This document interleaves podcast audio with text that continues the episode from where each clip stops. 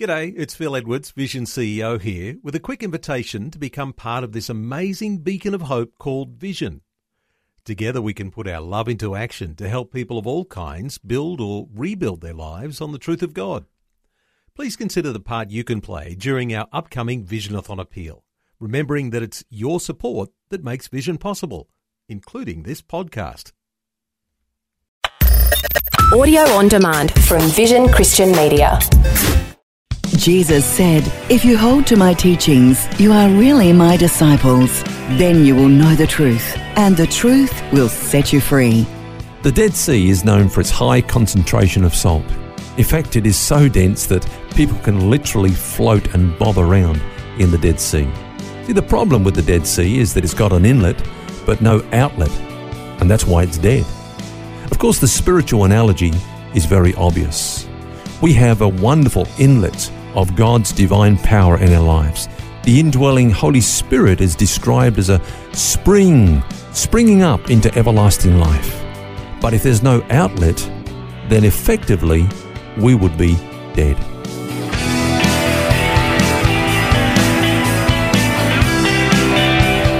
This is Set Free with Ken Legg. What wonderful imagery, the Dead Sea, of what our lives could be like if we are like that as well. An inlet, but no outlet. Hello and welcome to Set Free with Ken Legg. I'm Phil Edwards and we're looking at the subject of stewardship this week. And if you joined us yesterday, you would have heard Ken define a steward in these words that we possess, but we do not own. He said that we have not been created to own, but to manage.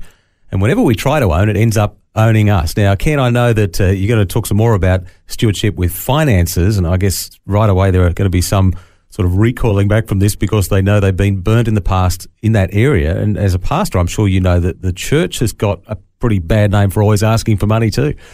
Yeah, and I share those concerns as well, Phil. And I guess, you know, uh, many of us have been in a church situation where the pastor or leader gets up and says, Now let's all turn to Malachi chapter 3, and we all know what's going to happen. Here comes the stick yep. and the carrot. Yeah, that's it. there's, the, there's the carrot that if we will give, then we will be blessed. But if and we if, don't? If we don't, the stick's behind us to say if we, if we don't give, we're going to be cursed.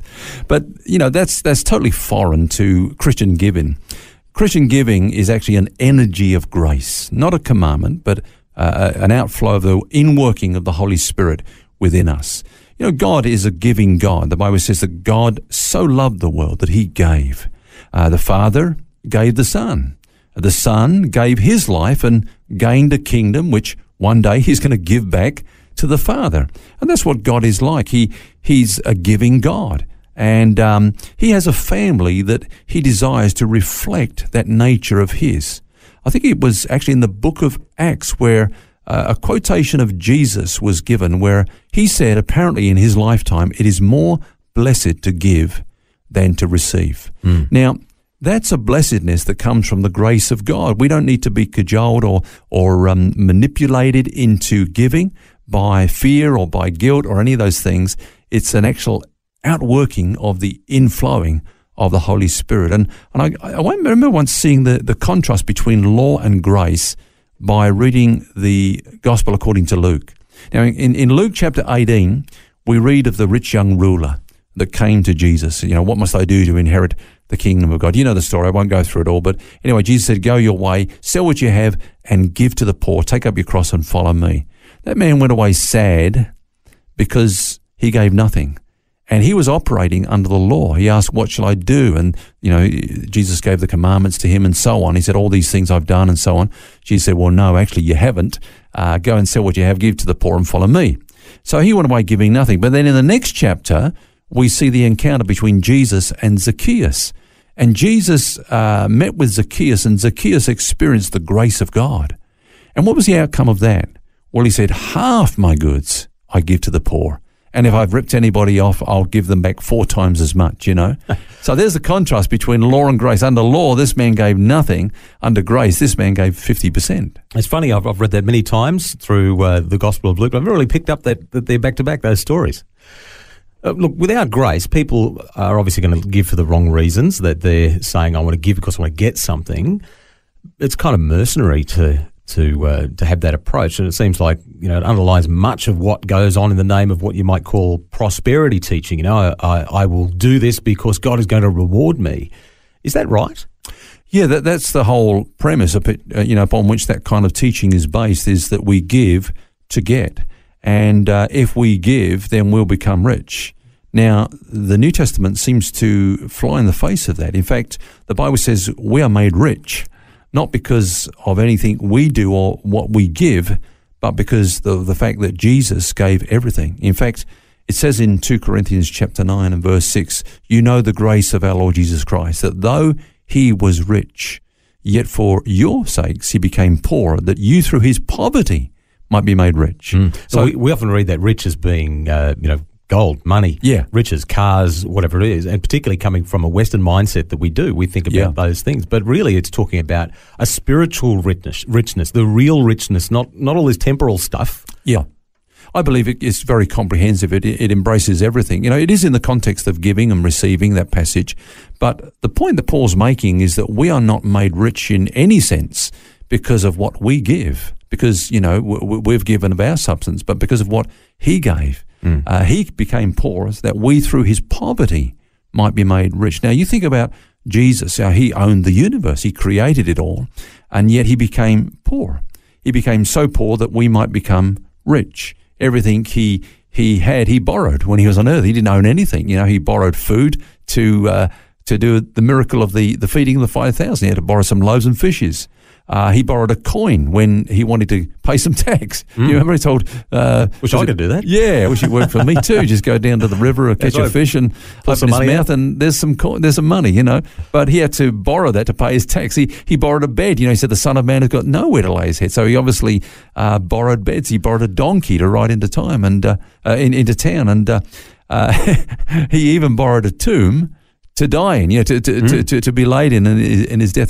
There's actually a legend, Phil, that um, uh, when Jesus wanted to borrow that tomb, he he asked, you know, uh, Joseph of Arimathea, "Can I borrow your tomb?" And and Joseph said, "Well, I need it, you know, for myself and for my family." And Jesus said, "Well, I only need it for a weekend." It's, it's funny though. I mean, a lot of people think that there is a problem with money. Then you know that money is evil, and there's a great misquote that you know money is the root of all evil, and it was the quote is actually the love of money that's the root of all evil, and that's the the issue, isn't it? You- Yeah. Are you saying though that you do believe in prosperity? That prosperity is a good thing? Look, I believe in, in biblical prosperity. And uh, biblical prosperity is found in 2 Corinthians chapter 9 and verse 8. And this is what it says God is able to make all grace abound toward you, that you, always having all sufficiency in all things, may have an abundance for every good work. So, in biblical prosperity, God's promising two things. Number one, that He will meet all our needs according to His riches and glory in Christ Jesus. Uh, I think it was the psalmist that said, You know, I have been young, now I'm old, but I've never seen the righteous begging bread. Um, you know, God does supply the needs of His people. And um, there's no there's no spirituality in this prosperity teaching, but there's no spirituality either in poverty. Um, I don't believe it's glorifying to God that we live in poverty. God wants to meet all our needs according to his riches in glory in Christ Jesus. But secondly, he goes on to say that then he will give us an abundance over and beyond that so that we can actually be involved with him in his ministry on earth to those who are poor, Yeah. to the advancement of his kingdom. in doing good works. And it, it's often we, we stop short of actually seeing the reason why we have the resources. We want we want the stuff for us. Yeah. And that's where it stops. Yeah, and that's where I believe the misinterpretation of Scripture is. Sure, you know, Jesus did say, Give and it shall be given unto you. But he was not saying this is the way to get your own needs met. He's already promised to meet all our needs according to his riches and glory. But now we are stewards of God. How are we behaving in that role of stewardship? Are we faithful in the administration of those things that he entrusts to us?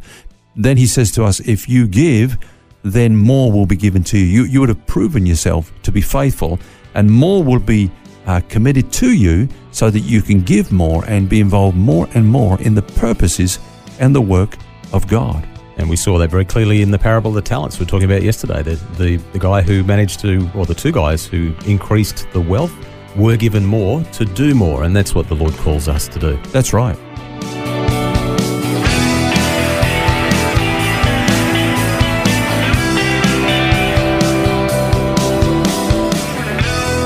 Good advice this week on Christian stewardship, and there's more to come tomorrow when we continue. Until then, remember, you don't have to carry that baggage because God wants you to be set free. For books, DVDs, small group studies, and other resources from Ken Legg and details about Ken's ministry, shop online at vision.org.au. That's vision.org.au. Thanks for taking time to listen to this audio on demand from Vision Christian Media. To find out more about us, go to vision.org.au.